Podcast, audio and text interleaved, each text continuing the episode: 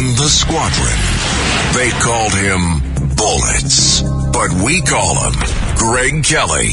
Greg Kelly is on the air on the Red Apple Podcast Network. Hey, um, you like to travel? I actually did all the world traveling I want to do. I really don't feel like going anywhere. Maybe Florida occasionally. I don't need to get on a plane, international travel. I don't, uh, you know, I, have I've been to a lot of places. I, have I've, I've been there, done that. I don't free. Uh, what the hell is Eric Adams going to uh, Turkey seven times? Seven separate times. Seven separate trips. He's the borough president at one point of, uh, of Brooklyn, and he's taking official trips to Turkey. A lot of countries in the world. Oh, wait a second. This country, this country may have been certain individuals there, uh, providing illegal campaign contributions and other little goodies for Eric Adams and his campaign and his staff and who knows what. This is a big, big deal, everybody. Have you heard about it? Eric Adams is, uh, he's under investigation, it looks like. His, uh, top fundraiser, Miss Thugs, I'm to call her, uh, she's under investigation. They went in, they took all kinds of stuff with Eric Adams' name on it. They did this because the FBI raided the house because Eric Adams was out of town. They knew he was out of town. They wanted him out of town. He ran back right away. He was in Washington, D.C. The biggest problem we got right now in New York City, the migrant crisis, and a meeting with President Biden and all of his people, he blew off because uh, of this matter. It tells you, man, you got to appoint better people. You got to elect better people for these jobs. I told you he was a bum. He's a bum. Uh, we will cooperate. He's going to cooperate, right? Um, mm, he's going to lawyer up, and they are uh, they're getting ready for a battle, and this is uh, very bad for Eric. But you know what? I'm not surprised at all, and neither should you be. You heard what I told you about this guy, and known him for 30 years. A bum, incompetent, goofy, um, dumb, uh, just it's unbelievable, heartbreaking to me that this guy became mayor of this great city. Once great city, I should say. It really is emblematic of our downfall that a lowlife like Eric Adams occupies City Hall. Because I knew this stuff. I knew it. I knew it. And you know what? If you listen closely enough, it's not like, you know, yeah, I, I, I have certain contacts. I know certain people, right? But it's actually was hiding in plain sight. It was right there. Eric Adams, right? First of all, he was a bum cop. He even boasted about joining the police department, not to catch criminals or not to serve the public, but he wanted to cause trouble and raise his public profile. How many people join the police department to raise their public profile? This doesn't really go with the territory, right? Somehow he found a way to find, to be on the evening news every night, not because he made a, an important arrest or an investigation, but because he was complaining about the police department, right? Or he was running for Congress and all these little scams he did. But this uh, tells you a lot about Eric Adams. Here we go. All right. So this is, uh, finally leaves the police department, becomes a state senator. One of the first things he does is go to the Senate floor and starts begging for more, demanding more money, demanding more cash, bigger salary. You know, public service politics, you really, we get some serious lowlifes. They're in it for the fame, and yeah, they're in it for the money. Now, not the salary. We know the salary's not supposed to be all that hot, right? It's supposed to be a sacrifice. Um, but Eric didn't think so. Eric actually complains that he's not getting a bonus like the Wall Street guys. And if you feel like you're not getting paid enough, you know what? You start, you start getting money from other, uh, other places. he start taking money, like Joe Biden. Joe Biden, totally, I can prove it. But listen to this. Eric Adams, a couple of years ago, you wonder why he's in trouble now? Listen to this mentality. It's all about his complete lack of integrity and his shamelessness. On the floor of the Albany State Senate, I think this is in about 2008 or so. Go ahead. I don't know how some of you are living, tell you the truth, for 79,000, you qualify for public assistance. This is a joke. Hey, stop this for a second. A $79,000 and you go on welfare? No. no, you don't. That's actually probably the upper third of income for America. All right.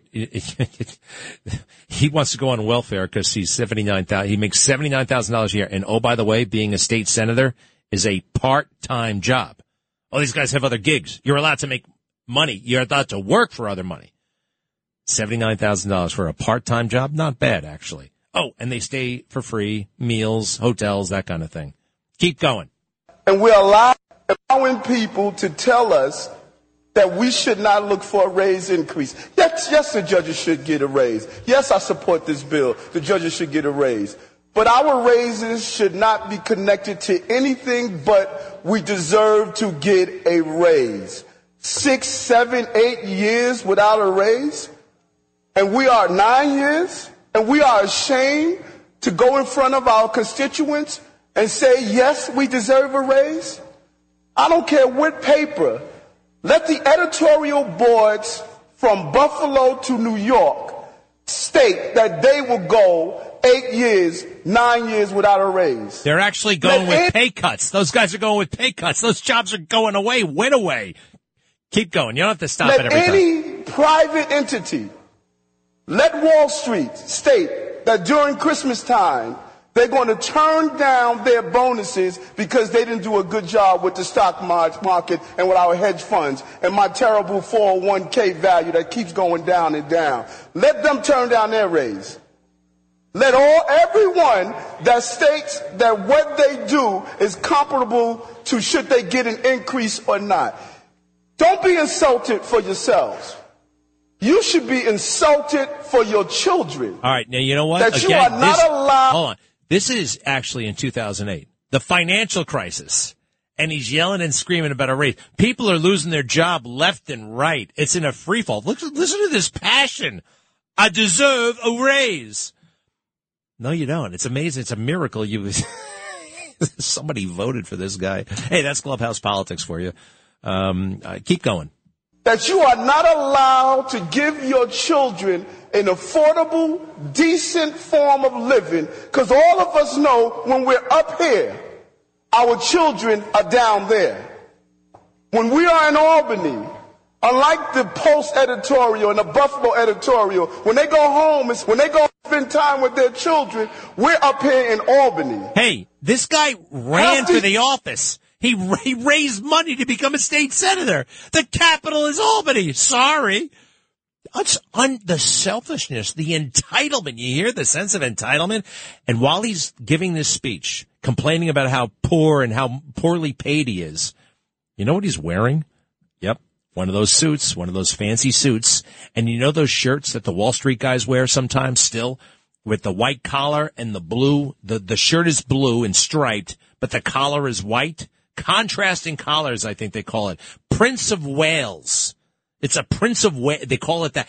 It's like, it's, it's, it's Gordon Gekko Wall Street. I'm a big shot. Look at me. I'm a gangster. That kind of thing. Okay.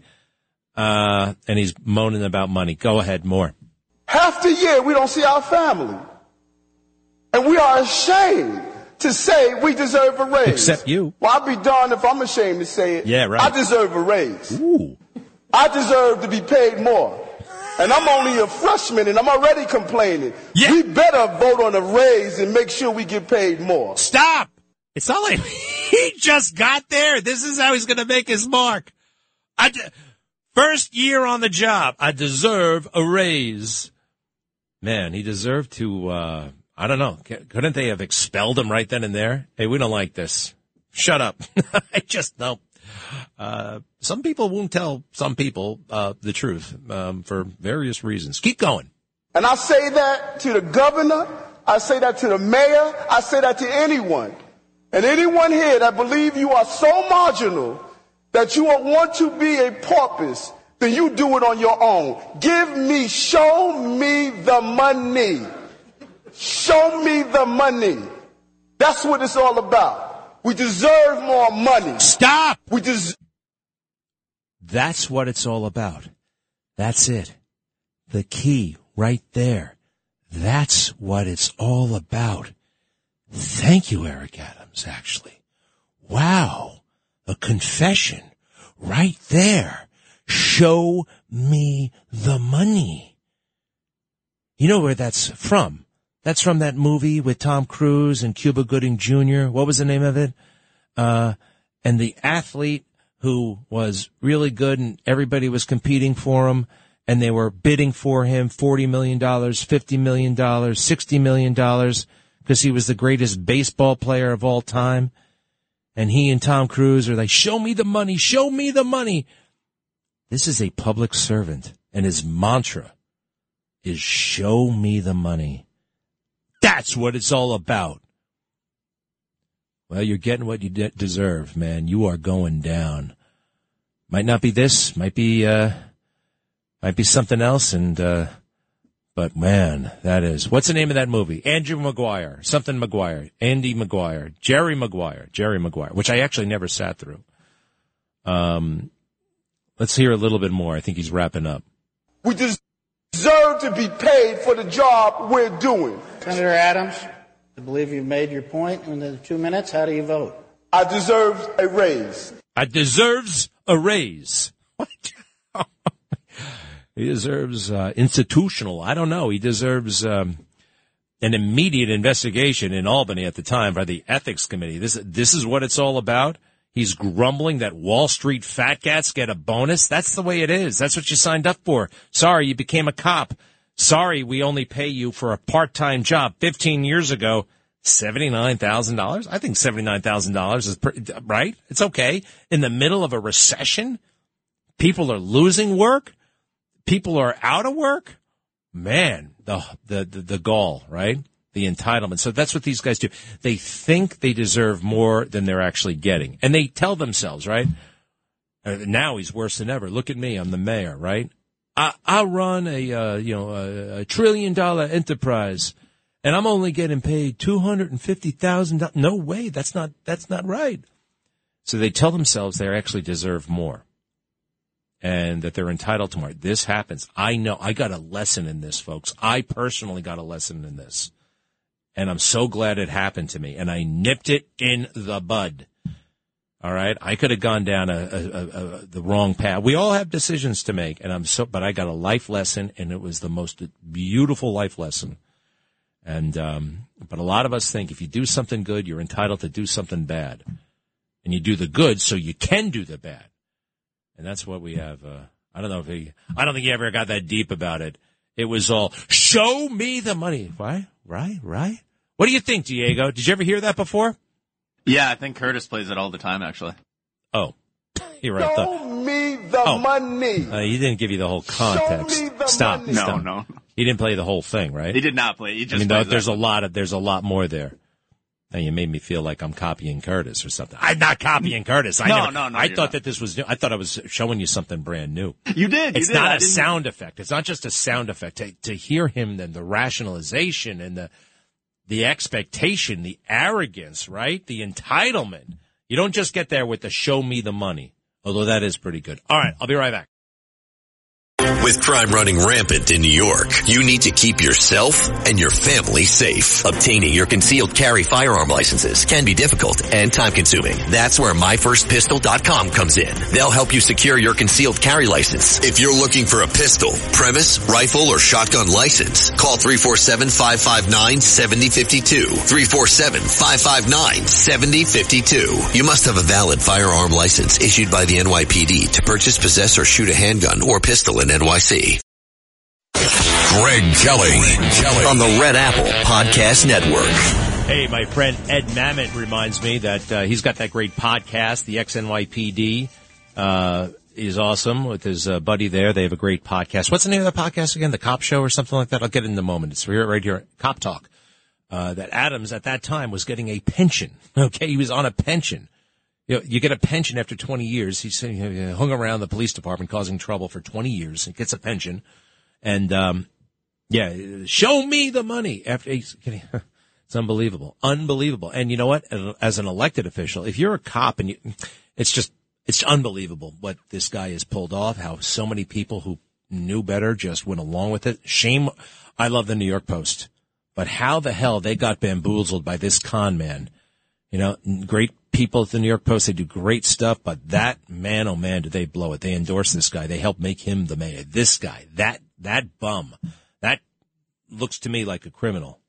So, uh, there's that. Um, oh, we got to worry about, uh, well, look, folks, we all got to get ready. I hated it when the, when the, the, the, the Bush people said, when it comes to terrorism, it's not a matter of if there's going to be a terror attack, but when there's going to be a terror attack. They said that after 9/11, and they said that after uh, th- that was like the theme of their administration. It's going to happen. Um, here in New York, we'd already been hit several times. I didn't like that. I didn't like that. Like, no, no, no, no. We're going to try to stop it. Uh, Well, you're acting like you- you're giving up. Well, unfortunately, now I'm not in charge. Uh, we know what's happened to the NYPD, right? Decimated in so many ways and undermined by uh, first De Blasio, then the national culture. Adams is doing no good whatsoever. Um, proactive policing gone.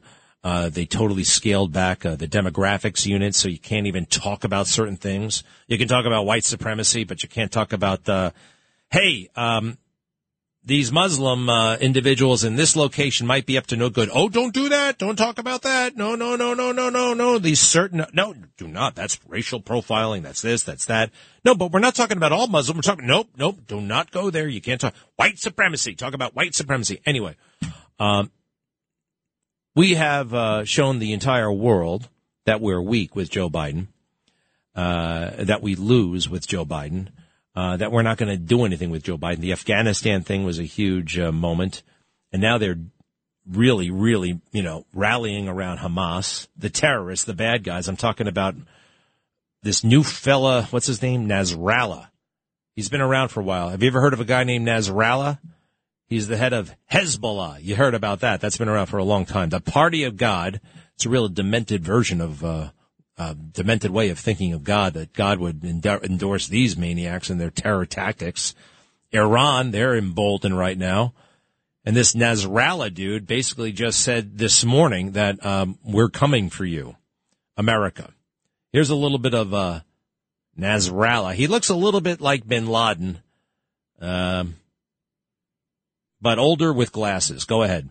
Yet with a difference, and the difference is the massive pogrom, the massive amount of destructions and killing. All right, stop. So it goes on like that for four and a half hours. Okay, it's a big rant that's covered by Al Jazeera and the rest, and all over the place. And I'm seeing it on social media. And uh, let's see, what are the big takeaways? Everything that's happening to Hamas is America's fault. And remember, they love Hamas over there. Uh, let me see here. Uh, uh, it's basically a a green light. A friend of mine who watched the whole speech, who understands that world, says uh, in between the lines, he's calling for terror attacks here and in Europe, increased attacks on our Iraq and Syrian bases. You know, we've had 27. Uh, let's see here. This is not like past conflicts. This will be decisive. This will change everything. This is according to Nasrallah. Um, must end the war in Gaza. The victory of Gaza is in the interest, he says, of Egypt, Jordan, Syria, Lebanon. And if Hamas loses, Lebanon will be threatened. So they're jumping in. That means Iran is jumping in. And that means, quite frankly, uh, terrorism is coming here soon. And we have to be ready. We must be, and there are things you can do, practical things that each and every one of us can and should do that I haven't done, but I'm about to do. We'll talk about it when I come back. Traffic jams, tailgating, pileups. Ugh, the joys of driving. How could it get worse? The federal government wants to have a say in what you drive. That's right. The Biden administration's EPA is pushing mandates that would ban two out of every three vehicles on the road today. Don't let Washington become your backseat driver. Protect the freedom of driving your way. Visit EnergyCitizens.org. Paid for by the American Petroleum Institute. Greg Kelly. on the Red Apple Podcast Network. Uh, everybody has this situation. I love working at WABC. Um, it is a little bit awkward though, no matter where you work, when you pass somebody, like, you say hi in the morning, greetings, hello, you know how you doing, right? And then you keep passing them, you know what I mean? Like, do you say hello all over again? Seinfeld does this whole thing on that. It gets a little bit, um, you know what I mean? Do you say hello each time? I, t- I find myself saying hello each time or some sort of nod or an acknowledgement. You know what I mean? What, what, uh, what do you do about that? What, do you know what I mean? Am I crazy? No, I, I saw Lisa just now for the second time today, and I, I said the same thing. Hello, Lisa, very loudly and very, uh, you know, just very nice. I mean, we already did that. So can you get away with a nod? But that sounds, or can you get away with, I think you should just put your head down and look at your phone. I think that's the best way to do it, right? That's that's probably as much as I hate the phone and what it's done to our uh, our soul and all that stuff. All right, um, my God, you know it's happening all over again. They said never again, but it's happening again. Uh, basically, the we're seeing the formation, the beginning of um, a genocidal campaign against Jewish people, and it's where where are the people? Where are the people of influence saying don't do it? You know, saying this is never again. I, I, you know, Joe Biden is literally intimidated by that silly the squad, those stupid women, uh, Ilhan, uh, uh, Alexandria, uh, the, the rest, uh, the, to, all of them, the dopey women, they are the heart and soul. He's got to go along with it. And so many important people who should know better, or maybe they're just full of hate. You know, maybe the Columbia, maybe the university presidents and all those people. Um, maybe they're actually rooting for the terrorists. Maybe they hate Jews uh, that much. Hmm? I mean, you know, somebody told me today, well, gosh, Israel is losing the PR war. I just looked at him. I said, what? Oh yeah, they're losing the PR war. Well, what do you, what do you mean by that? Oh, do you see all the women and children and all the, well, number one, I actually don't. But number two, what if women or children were killed? Well, that's all. You realize that women and children were killed by the terrorists on October 7th? And they kind of look at me almost like they forgot. Now, the, the, the way this is portrayed, it was like a, it's like, almost like nobody remembers that day. Like this was some sort of sneak attack, right? By the, uh, by Israel on, on, on Gaza. It wasn't, all right? There was a provocation, the worst possible kind. They started this war. And when war happens, yes, unfortunately, sadly, tragically, it's an inevitable offshoot of war. Collateral damage. Women and children. This is why you don't want to fight a war unless it's absolutely necessary. Right now for Israel, it's absolutely necessary. And if there are innocent women and children, and there are, that's on Hamas. That is on them. They are responsible. The blood is on their hands. Anyway, we got to get ready. We got to get prepared. Uh, and what do you do? Actually, I said I was going to go find it specifically. I haven't found it yet. Do you remember in the early 2000s? I, I will find it shortly. I'll find it in the, uh, later. Uh, but we have instructions on what kind of bag you should put. I was talking to a cop friend of mine. You got to have a to-go bag. It used to be big in the early 2000s, mid 2000s have a to-go bag. What do you have in there? Um, water, uh, food, uh, maybe cash. Think about it. If there is a major attack, and a major attack, I don't know what it's going to look like. It's probably not going to be planes crashing into buildings. You know what it might be? An EMP bomb. Have you ever heard of an EMP bomb? I'm sorry to do this to you, but if you haven't, this may this may worry you. The first time I found out about an EMP bomb, I was very worried. I just like, my God, is that how it works? Right? And Iran may have one. What? Are you kidding me? An EMP bomb is an electromagnetic pulse bomb. That's what EMP stands for. And if you deton- detonate one of these things, depending upon how powerful it is, if you detonate it over, say, America at 40,000 feet, you know what you will do with this thing? You're probably thinking it's going to destroy the entire country and kill everybody. No. It's going to fry every circuit, every circuit breaker, every computer chip in the country will stop working immediately. Nothing will work. You won't be able to start your car. You won't be able to do email. You won't be able to, nothing electronic will work. We'll be back in the Stone Ages in a microsecond. It's a little bit like a neutron bomb. Neutron bomb, well, no, the opposite of a neutron bomb. I'm sorry. Neutron bombs were designed to kill all the people, but kill, but keep all the structures. This is not designed to kill people. It's designed to wipe out all of our systems. Now, imagine overnight, your, your phone is not, momentarily, everything electronic doesn't work. Everything. From televisions to your iPhone to your car to your which is a big. Uh, there's so much electronic stuff in there, the the uh, the ignition system and everything like that. That's not going to work. Everything gets fried. What are you what are, what are you going to do? Well, you need some you need food and water, and you may need cash. Cash. Hey, you may need gold too, but cash. How? What kind of cash? You can't go to the ATM, right? And if you go to the ATM now to get some cash for if this happens, don't just get a bunch of twenties or um, hundreds You may want to get something smaller. You may want fives and tens because you might be, you know, you don't want to necessarily have big bills. There's a million things you should start thinking about, uh, because something bad is probably going to happen. And, uh, I, I want to have, you know, I have children now. I want to have water. I want to, I have to think very seriously. Maybe I already have because, you know, people, Second Amendment, uh, supporters like me, we don't necessarily want to lay, tell anybody whether we not, we have a gun. Maybe I do, maybe I don't. But uh, Second Amendment rights, they're going to be important. They are important, knowing your rights. You may want to have a weapon on hand, right? Imagine, you know, what's that show again with the zombies? The Walking Dead. Imagine a Walking Dead type scenario without the zombies, but everything else is fried and won't work. This could happen. Or, I don't know. They said that 9-11 was a failure of imagination. Nobody could actually conceive of it. They didn't th- think around, sit down and think about what the enemy could do. Um, I, I, I don't have a failure of imagination. I can think of a million different scenarios where they could get us, and we're vulnerable.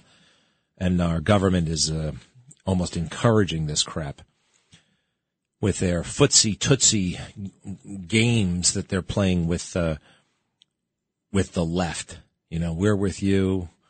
We got to combat Islamophobia. There ain't no Islamophobia. It's right up there with uh, white supremacy. Right? There is. It's right in front of our face. Anti-Semitism. Jews being attacked because of their faith. Oh, losing the PR war? Who gives a damn? They're never going to let the Jews win the PR war. Why, why do they hate the Jews so much? You know, a little bit of it might be envy because they're incredibly successful and industrious and smart and they work hard. How many Jews are there in the world?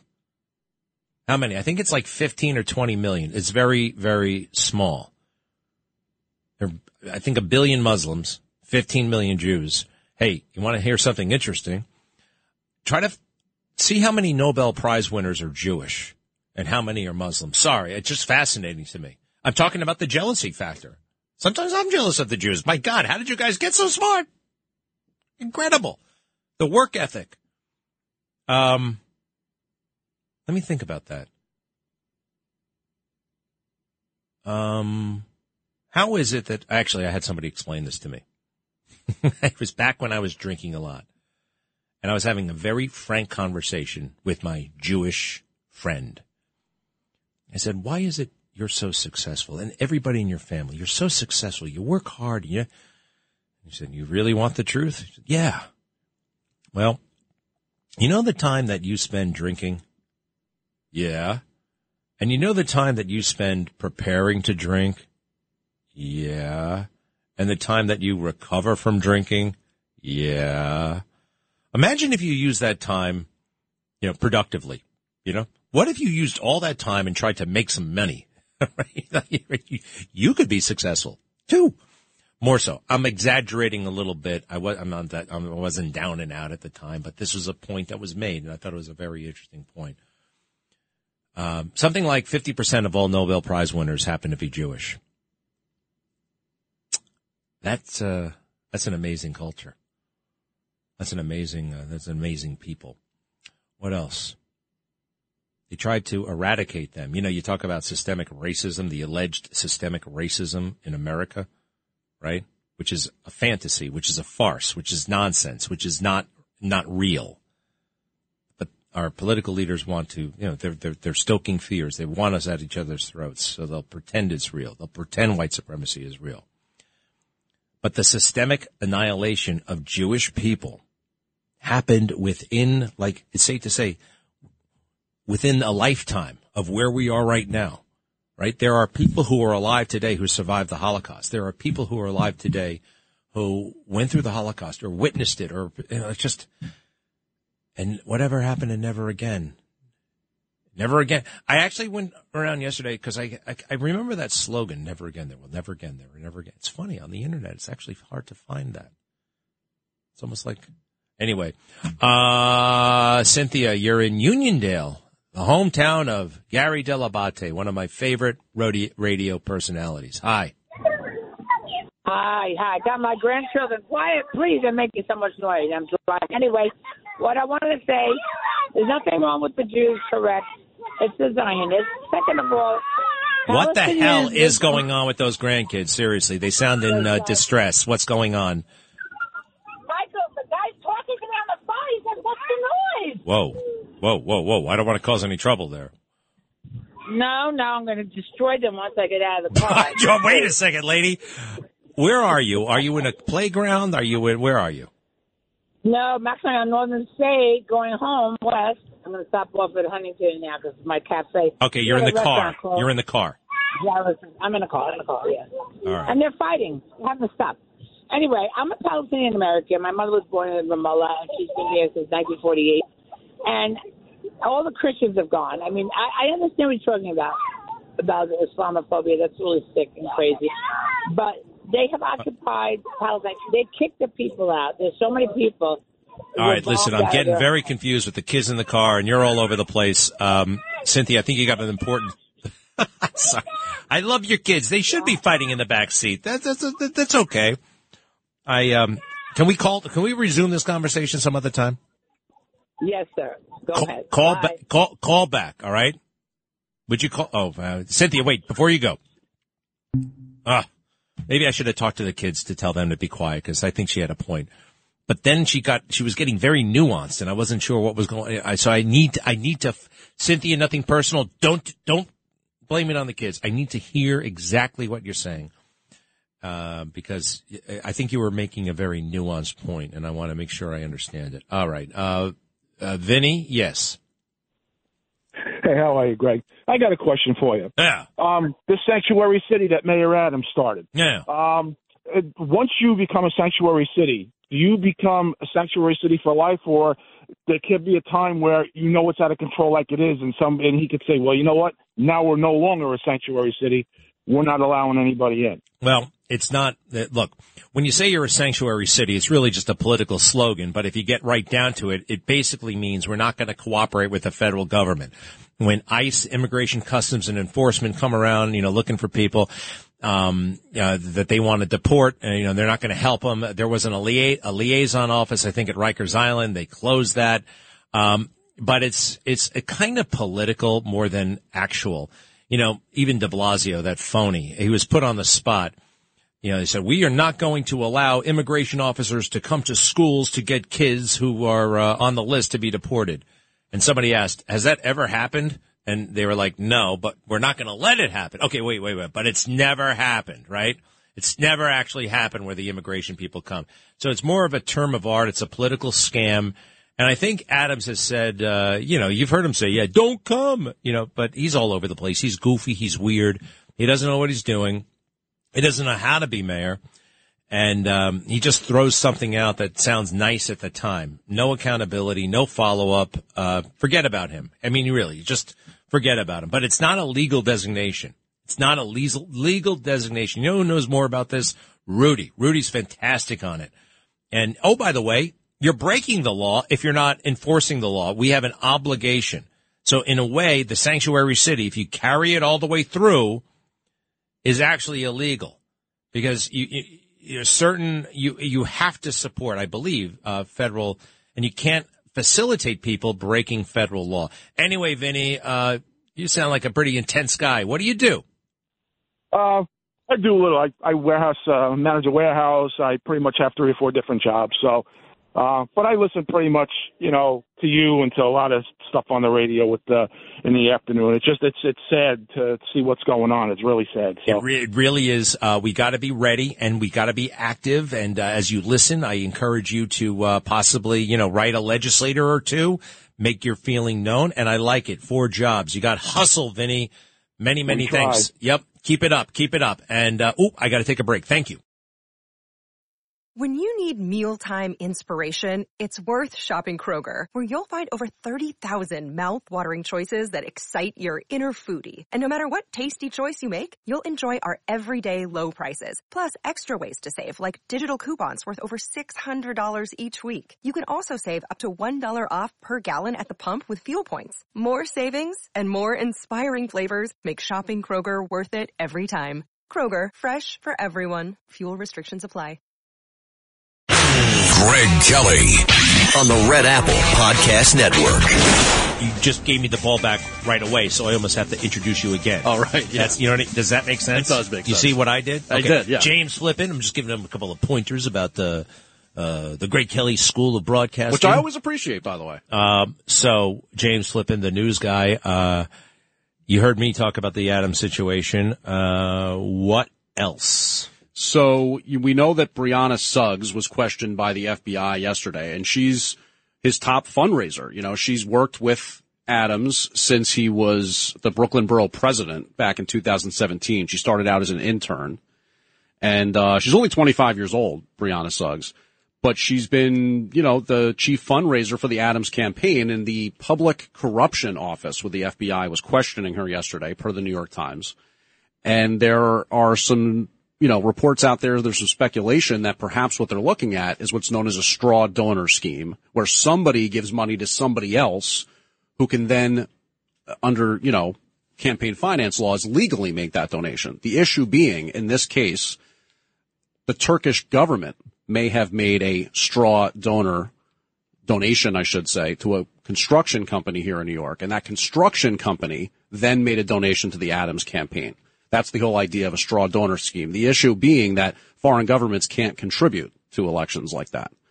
So they're trying to figure out, you know, whether or not some improper fundraising went down. Uh, illegal fundraising, it sounds like. That's what they're trying to f- find out. And then this will be, as a lot of other investigations, like the tip of the iceberg. There's other things going on that we don't know about. And the big thing also is if they're doing straw donors for Adams campaign, what else is Turkey doing for Eric Adams? What's Eric Adams doing for Turkey? What the hell is that all about? And usually it's not like the government of Turkey.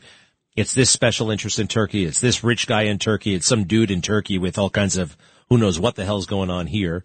Uh, I mean, you know, look, I used to like to travel. Know, I, I really love France. I've been there twice. Uh, he's been to Turkey seven times, right? I don't, lot. I mean, just off the top of my head, I don't see anything like natural, natural affinity between Eric Adams. He's not Turkish, right? What the, I, uh, very straight. And then, uh, all these weird things he did, borough president. Anyway, I, I think it stinks. I think he's in big trouble. This is, uh, going down fast. Of course, they're trying to say, oh, and he blew off that meeting right away, right? What do they Mhm. say about that now? Well, basically what the city hall spokesperson that we heard from said was that Adams heard there was an issue involving the campaign and that's something he takes very seriously. So we decided he had to come back. Well, I mean, that, I think he came back in a panic.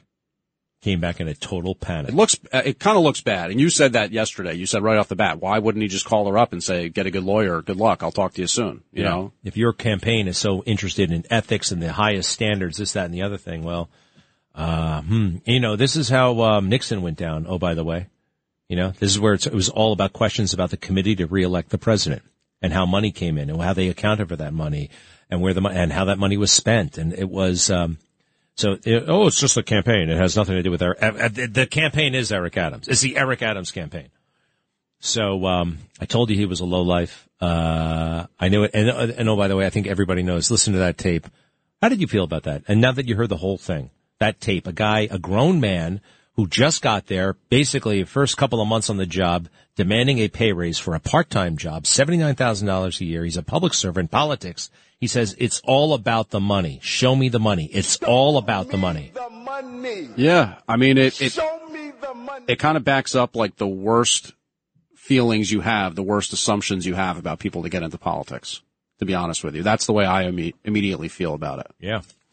Uh, hey, we got to be serious and I got to get serious. Can you help me on this? We got to figure out seriously what the hell individuals are supposed to do when a terror attack may happen. Now, in the early 2000s, early and mid 2000s, the Department of Homeland Security had a whole list of things to do. I think one of them included get duct tape for whatever reason. Duct tape, water, batteries, have a radio that works. You know, that you don't have to plug. I, I don't know. Right? We got to find that list somewhere. Yeah, we do. I mean, the, the, the Can ready. you help me? the I mean, we do. It's it's findable. It's out there. I will. I'll find it for you. Um, oh, thank you. Yeah. Uh, all right. And um, I'll have it for you before you start your next hour. You're kidding. No, why not?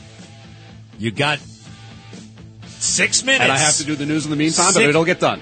Thank you. Thank you, Steve. Greg Kelly. On the Red Apple Podcast Network.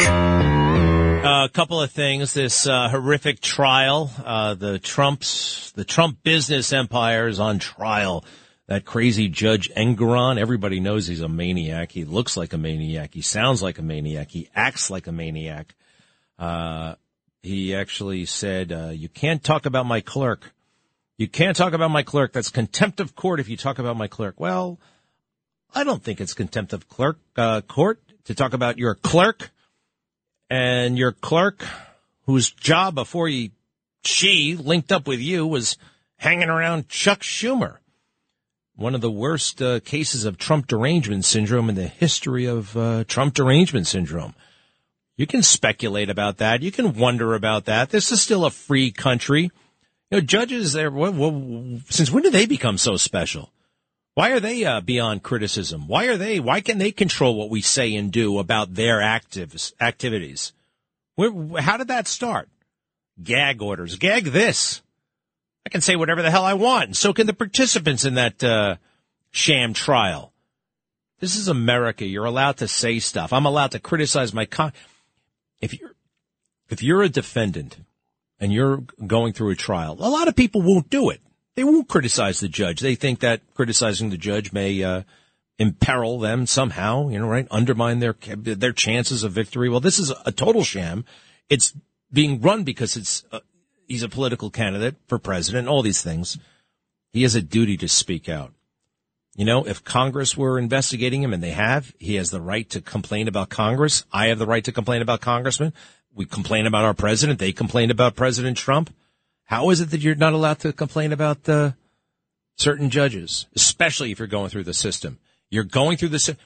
Imagine that. Where did the hell did that come from? Gag orders. Are they in the Constitution? Is there anything constitutional about a gag order? I'd like to know. I really like to know. Hey, I'm also kind of curious. A lot of you, and I heard this after the fact, um, Governor Cuomo and Anthony Scaramucci filled in for me earlier this week. Now, personally, I'm actually flattered.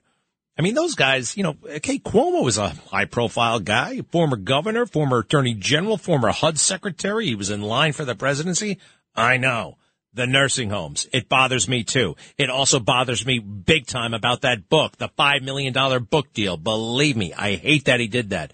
And the nursing homes. And I was like, you know what? This guy should resign. He's a, all that stuff. However, as you probably know, and you might resent, but I'm sorry.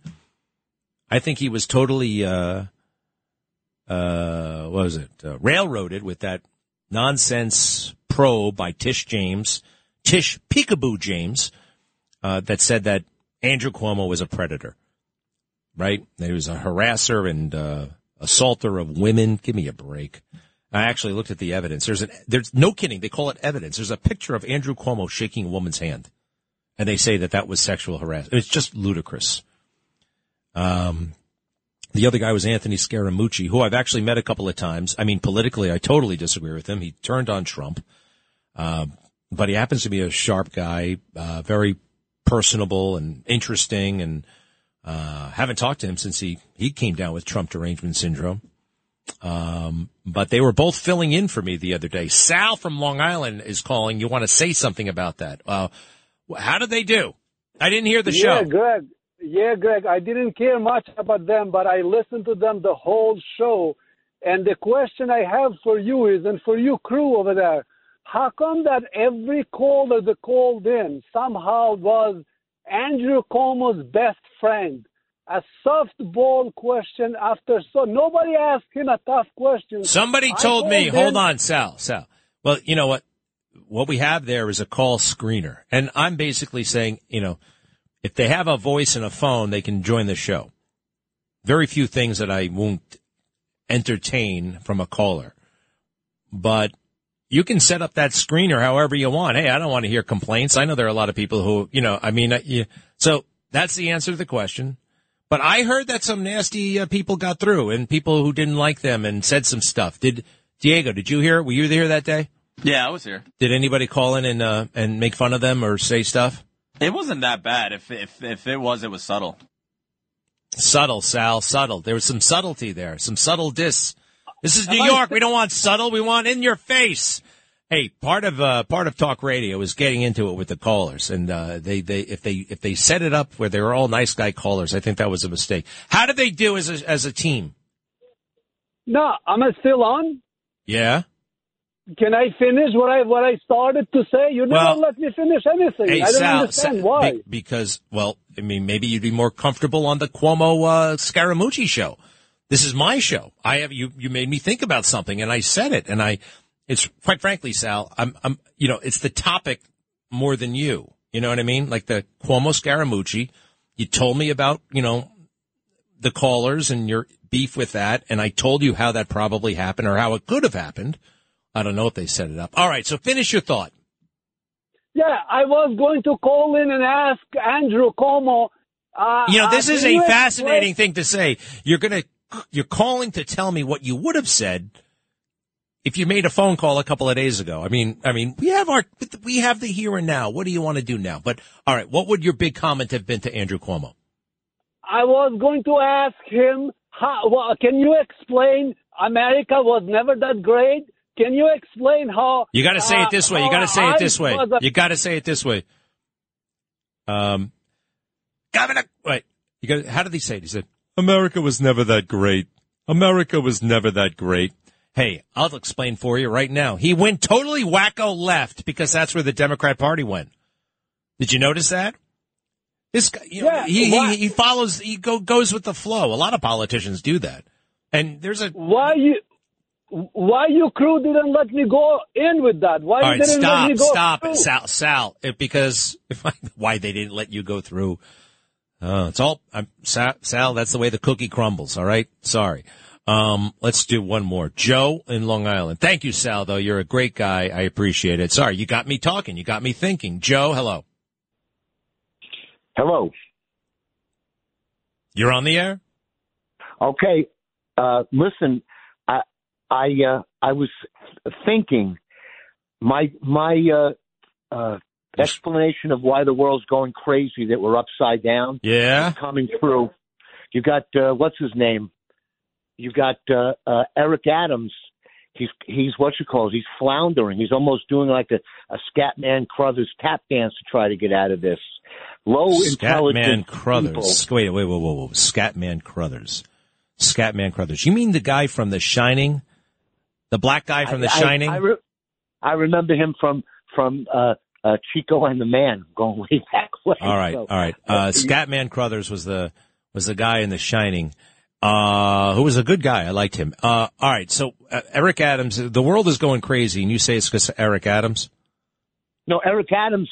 The world is going crazy because they flipped the world upside down. They put low educated, low quality, low moral people like Eric Adams to run cities because of their their uh, complexion is their protection, and that's what it's all about today. All right. I mean, black- look, I, I, uh, I, I, I actually like that phrase, complexion, your protection. I think it was coined by Curtis, and there's a lot to that. And there's a lot that uh, you're immunized from when it comes to criticism. Um, but uh, you're trying to blame the whole world going crazy. Look, the politicians have always been kind of crummy. Let's face it, right? That's why that Trump did so well. You can be a crummy politician and, and, and, and be as white as they come, right? Joe Biden, right? That's pretty white. That's pretty white bread. And we know how terrible he is. I think he's more uh, responsible for the destruction of the world, the decay of our culture than any person of color who ever lived. So, Joe, you may be a little bit too race focused. I know that's funny coming from me because race, you know, I talk about it. It pervades so much of what's going on. But just remember that the man who uh, really, although then again, he works for Obama and Obama is a person of color. So, uh, all right, Joe, anything else? Exact. Uh, and uh, also, back in the day when Crown Heights happened, uh, uh, what's his name? Uh, uh, Mr. Al Sharpton uh, told the, the Jewish people, if you want trouble, pin back your yarmulkes and bring it. Well, if Michelle Obama wants to run for president, tuck in your testicles and bring it. Wait, wait, wait, wait. I, I, I, I, quite frankly, I started looking at my phone and, uh, um, I kind of, stopped listening to you for a while. I heard the thing about the testicles. I don't know. Yeah, Al Sharpton though is a crazy anti-Semite, and uh, everything else you said, I'm sorry, I didn't, I, I, I missed. Al Sharpton, Michelle crazy Obama, anti. Crazy, look- no, no, no, no, no, no, no. Oh, stop talking about Michelle Obama. All right, she's a woman. All right, there's a lot of reasons to not like Michelle Obama. All right, lots of reasons, and I don't like her. Uh, I thoroughly dislike her, and she doesn't like this country. But Joe, I know where you're going with that. You br- or you brought up the testicles. She doesn't have them. She's a woman, and let's leave it at that. Thank you very, very much. Uh, why did we get started with the callers so early? Oh, I know, because of the Scaramucci Cuomo thing, which I was intrigued by, and um, I think it's, uh, you know, we'll see about that. Uh, let's see the other thing. I want to squad. Tony Blinken overseas. He looked like a real fraidy cat. Um, what else do we have here? Has anybody ever heard of Wayne Montgomery? Wayne Montgomery is a cop who was recently arrested a couple of months ago. Former NYPD, Wayne Montgomery, and he may be linked to all this straw donor stuff, and um, he may be talking to uh, investigators. Okay, that's his name, right? Wayne Montgomery. Remember that name. Uh, he got busted, and I think he's involved uh, potentially in all this stuff. And it goes right back to uh, yeah. Here we go. Wait, it's not Wayne. It's Dwayne. Sorry about that. Um, uh, they call the, uh, the major campaign finance fraud scheme, including former NYPD colleague of Mayor Adams. This is four months ago. It's interesting, and it didn't get much attention. But a, a, a former cop, yeah, by the name, and he was arrested by the NYPD, and uh, Alvin Bragg, of all people, is charging him. Now there could be a political motive here, right? A lot of people would like to see him out, uh, Eric. A lot of rival politicians, Joe Biden, for political reasons, but he's vulnerable because uh, he's genuinely corrupt, unlike Trump, who's clean. And that's why they're so frustrated. That's why they're losing.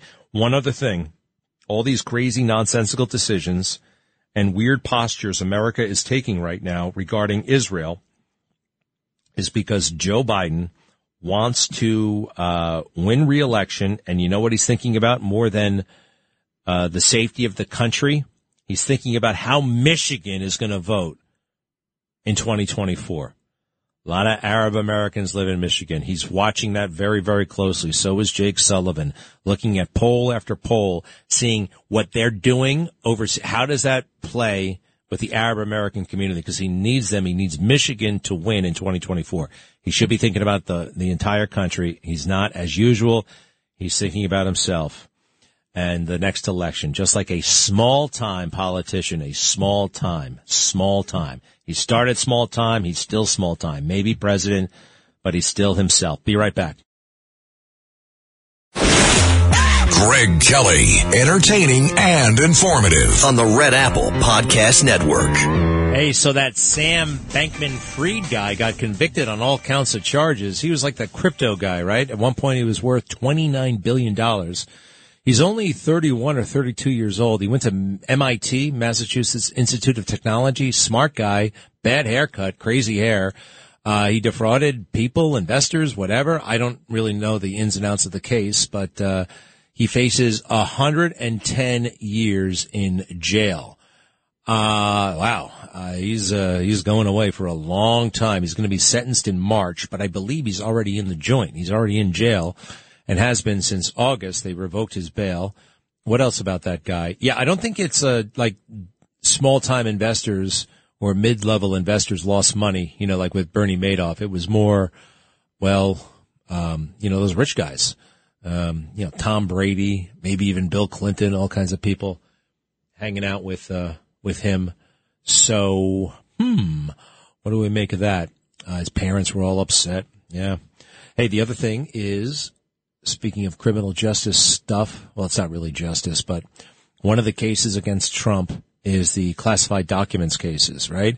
And if you listen to the fake news, they'll say, well, this is the, this is the, the case with the strongest, uh, amount of evidence. Like there's, this is a really strong case against President Trump. It's not.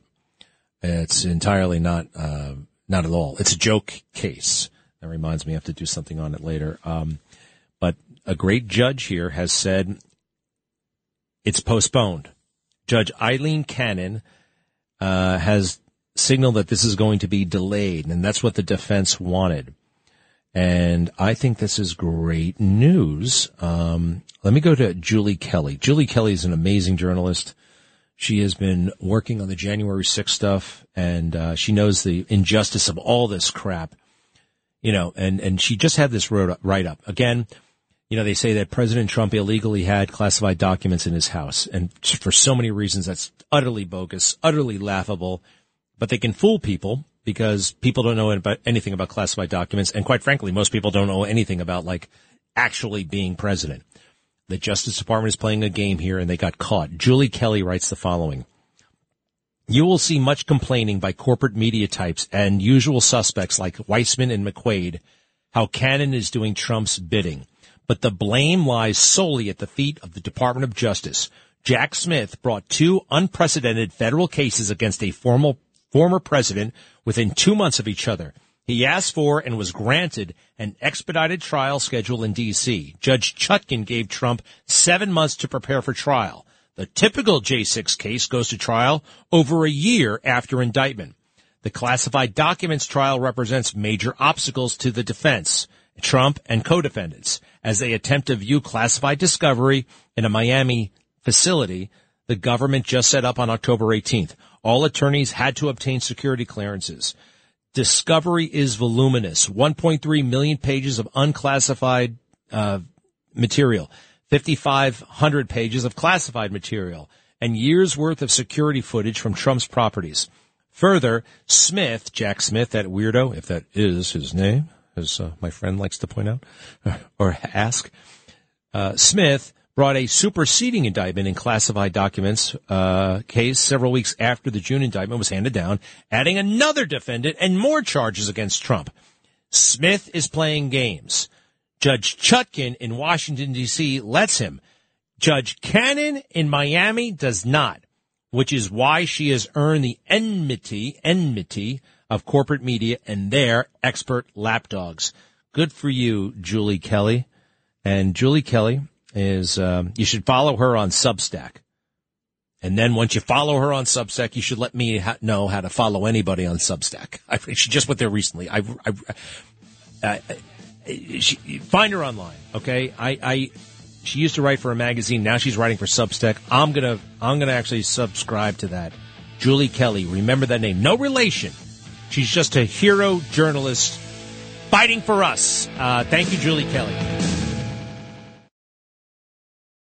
Greg Kelly, entertaining and informative on the Red Apple Podcast Network.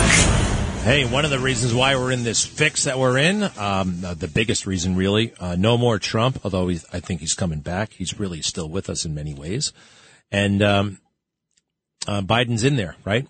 Listen to this. Uh, what world leader do you think commands more attention, more respect in, in warning our, um, adversaries to behave and not do anything wrong? All right. Let me, let me let's. I'm going to put this. So it's back to back. It's you'll hear from Trump talking about some guy, and then you'll hear Biden talking about some guy. Go ahead. North Korea best not make any more threats to the United States. They will be met with fire and fury like the world has never seen. But I'm not so sure he has uh, is certain what he's going to do. My guess is he will move in. He has to do something. That last part was uh, Joe Biden talking about Russia before it invaded Ukraine. Ukraine. About a week before. I'm not sure what he'll do. My guess is he will invade. I mean, he has to do something. Uh, not exactly a line in the sand, right? It's um, weakness. Weakness is uh, bringing all of this on. Hey, who? What's going on with New York One? Does anybody like New York One anymore? Does it make a difference? And who is that on New York One right now? Is that? Uh, can you find out who that is? Is that that Courtney person? Because uh, I shouldn't be mean. I don't want to be mean. I don't want to. I, I don't need any more enemies. I got plenty of enemies, so I don't want to. Just find out who that is and what's going on over there. Because they have been ridiculously easy, all of them over there, New York One and the press corps in general on Eric Adams. And during that campaign, when they should have been, quite frankly, going through every nook and cranny and crevice of that guy's life, and even just, okay, you don't want to get that personal? Well, just watch where he commutes from. New Jersey. Can you believe that? Can you believe that? he was living in New Jersey for years? And we never found out about it. And once we did, oh, Eric Adams says he doesn't live in New Jersey. Uh, back to the campaign. Uh, oh, he is very tough on crime. Like that's what it was. Just really, uh, really bothered me, and, and we're living with the consequences. All right, let's. Uh, it's Friday. Friday phones, right? Why not? Uh, Adam, hello. Hello. Yeah. Why you didn't say my name? What happened? I said Adam. Hello. Oh, oh, how you doing, sir? Uh, I just wanted to say something about the uh, male, stale, and pale thing. Oh, you mean when Letitia when Letitia James said uh, America has become too male, too pale, and too stale, making fun of white men because we're you know male and pale rhyme, and so does stale, right? Oh, isn't that isn't that a clever thing to say for an elected official, right? Stupid and racist and Well- bad and mean and unsavory and vibracious. All right, Adam, what about it? Y'all, um, the whole staff at uh at 770, sir, they say Black Lives Matter every day. Like y'all got something against black people. You say it every Wait a second. Y- y- where did this y'all come from? By the way, you're from the north. All right, nobody says that. You never said. I talk to you all the time. You never say y'all. Now you're saying y'all, and you just said, Adam. All right, you just said y'all there at WABC say Black Lives Matter every day. All right, now, eh, but boy, we're damned if we do, damned if we don't here, right? What's your point, man? All right, My you know, Black is- Lives. No, no, no, no, no, no, no, no, no, no, no, no, no, no, no, no, no, no, no. There's nothing derogatory that has been said about someone's skin color here. We don't do that, Adam. All right? You're out of line here. Now, calling somebody pale, male, and stale, that is a direct assault on the color of one's skin. You see? They're mocking it.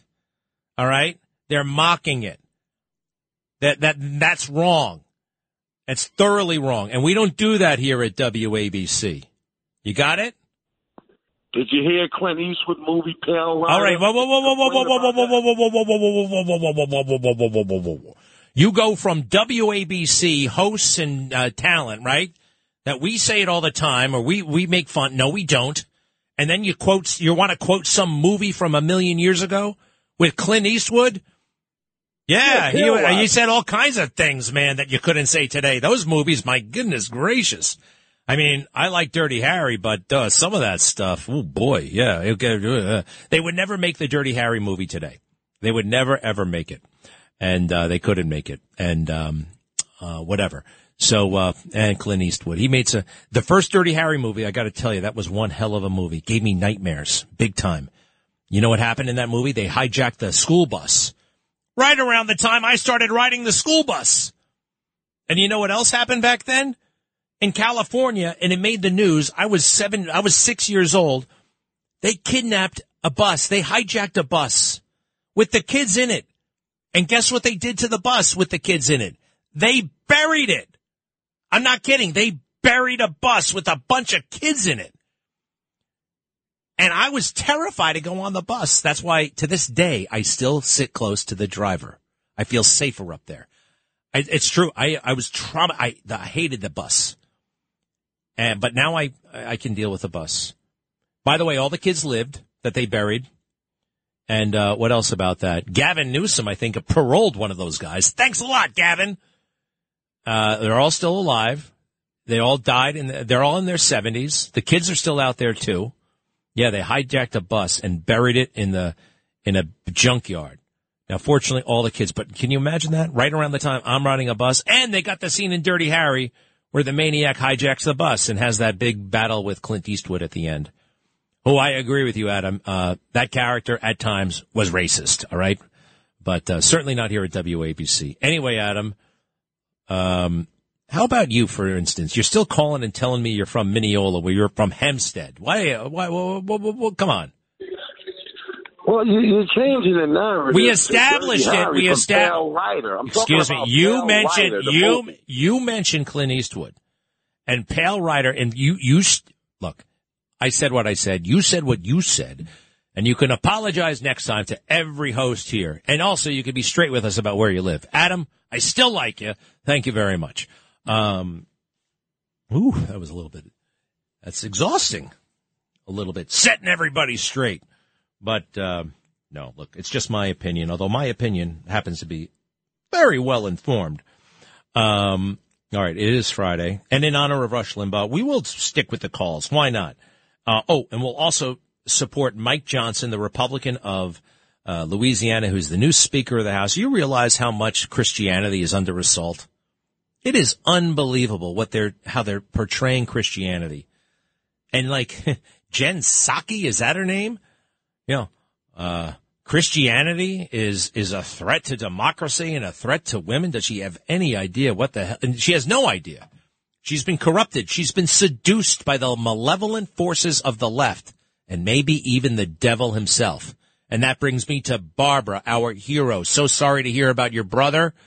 Uh, Barbara, welcome back. Tell us a little bit about your brother first, if you don't mind. How are you? Uh, we're doing okay. We're doing the best we can.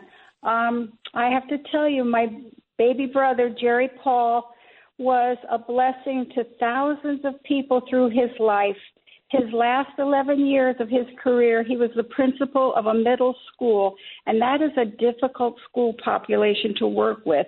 But every parent and student and teacher that he met immediately knew from Jerry's attitude that he intended to like them, that he certainly respected them, and that he had a great sense of humor. That's beautiful. I didn't, re- I, somehow I thought he was an older brother. Um, how old was he? My younger brother, he's four, he's 73. Oh, I'm so sorry. What was his name again? Jerry Paul Clousing. Well, so sorry to hear about that. 73. That's, that's really young these days, you know? Um, He should have had another 10 or 15 years in which to continue to be a blessing to everyone he came in contact with. great man from a great family, yours. Uh, Barbara, Here, what? What- Oh, I was going to say, you know, in the news, I'm, I'm hearing, I'm not listening to a lot, but just hearing so much evil and people out there doing savage things. And then you have good people. And we need in our lives to lift up those good people and to let them know we appreciate what they're doing and that it makes a difference in every life they come in contact with. Uh, that's a great idea. Who are some of the good people? who are some of the good I think our new speaker of the house is a good person. I heard him right away talk about his him believing that God brought us all to this place to do God's work and I've heard him say other things about religion that are good.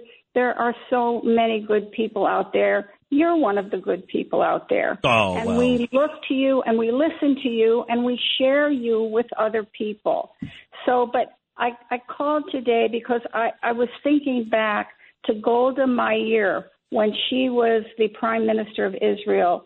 And I looked at some of the things she said, and this so applies today. She said, Someday when there is peace, we may be able to forgive the Arabs for killing our children, but we can never forgive them for forcing us to kill their children.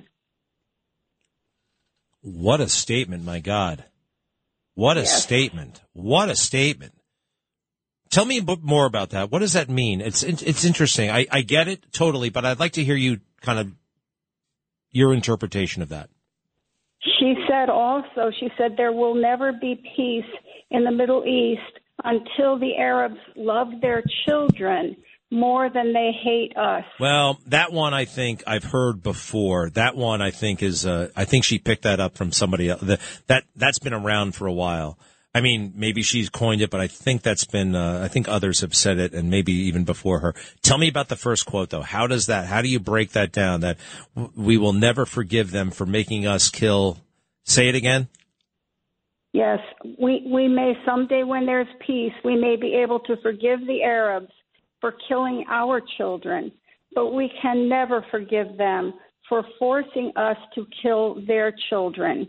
Oh my And that's what we see in Gaza now, where they're using children, mothers, pregnant, older people, what to to stand in front of Hamas. Would you send me that quote, please? It's an amazing quote. What a great woman. Um, there's a movie out right now, Golda, about her. And oh, by the way, you know, when you're, eh, when you have downtime and folks, we should have less downtime than before. We have to stay active, write the letters, raise the money. Uh, remember a dollar from a thousand people is better than a thousand dollars from one person. Whatever you can give. I'm sorry to do this to you, Barbara. Can you give me that other quote about people, uh, doing what they can? And, uh, that's, uh, even if you can get, do a little, it's, uh, better than, uh, Yes. do that one for me. And who said it? That is Edmund Burke, and he said, "No one made a greater mistake than he who did nothing because he could do only a little." Well, that's an amazing quote. And if you don't mind, send the Golda one as well. Okay. Uh, thank you. Thank you, Barbara. Send me that, send me the, the both of those, please. And the Golda Meir. I'm going to see that Golda movie. And I think we all uh, want to try to see that. And there's another great movie called Munich with who's the guy who played James Bond recently? Daniel Craig and Eric Bana, B-A-N-A, or Eric Banana, I think his name is. Anyway, it's about this like, uh, retaliation squad who goes after the bad guys that killed the terrorists. I mean, that killed the Jews, the terrorists who killed the Jews at the 1972 Munich Olympics. It's one hell of a movie. And you really appreciate, uh, Israel even more and what they've gone through. And it's just amazing stuff. What a, what a wild time. Barbara, thank you so much for calling. Um, your brother, rest in peace, and we'll be right back. Greg Kelly, Kelly on the Red Apple Podcast Network. Wow. I got this uh, New York Post uh, video of this uh, guy getting shot by the cops. It was a totally justified shooting. Uh, his name is uh, uh, Jason Pass. He was the guy who shot and killed those two dudes. He had an argument about over noise, the father and his uh, stepson. And I see the pictures here. They're having an argument in the hallway. And then uh, the guy walks away, and the guy who's walking away gets shot by Jason Pass, pulls out a gun, shoots him in the back, and then shoots his stepson who starts running away. And anyway, this guy was wanted, former corrections officer, by the way, and they tracked him down and, uh, they tried to talk him out of the car. He was in a car for 15 minutes. They all had their guns out and he had a knife in there apparently. And they told him, come on, man, you know, give it up, give it up, get up. He gets out of the car and he lunges at the cops with a knife and he gets shot dead.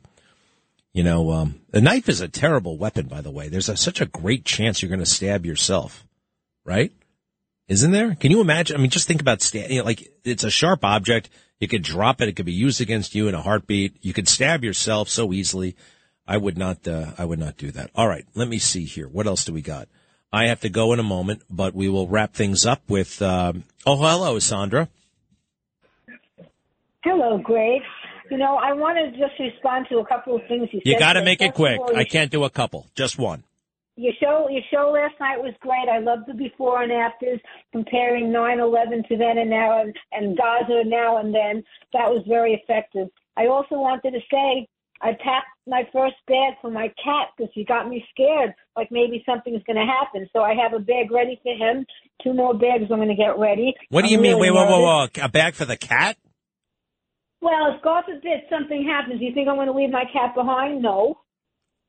Uh, yeah, all right, bring the cat, but you know, his needs are very simple. Uh, cat food, right? I mean, Yeah, you you gotta bring, I want you to, you need cash, you need, uh, you need duct tape, you may need a gun, you may, you need all kinds of stuff in your to-go bag. The cat is simple. But anyway, I love it. I didn't know you had a cat. That's beautiful. Sandra, thank you. And thank you for uh, appreciating the, uh, the video content that I'm putting out. I'm very proud of it. And, uh, you're right, right? I loved it. I loved showing that story and telling that story and, and it resonated. Thank you, Sandra, very, very much. Uh, we got to catch up soon, by the way. Thank you, thank you, thank you. Uh, Roberta, hello. Um, happy holidays to you and your three lovely ladies. Thank you.